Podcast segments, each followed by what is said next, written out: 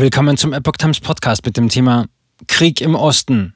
Ukraine stimmt Friedensverhandlungen mit Russland zu. Ein Artikel von Epoch Times vom 27. Februar 2022. Die Ukraine hat sich zu Verhandlungen mit Russland an der Grenze zu Belarus bereit erklärt. Wie das ukrainische Präsidialamt am Sonntag mitteilte, hat Kiew auf Vermittlung des belarussischen Präsidenten Alexander Lukaschenko zugestimmt, eine russische Delegation am Fluss Prypjat in der Nähe von Tschernobyl zu treffen. Präsident Volodymyr Zelensky hatte sich schon zuvor grundsätzlich zu Gesprächen mit Moskau bereit erklärt, allerdings nicht in Belarus.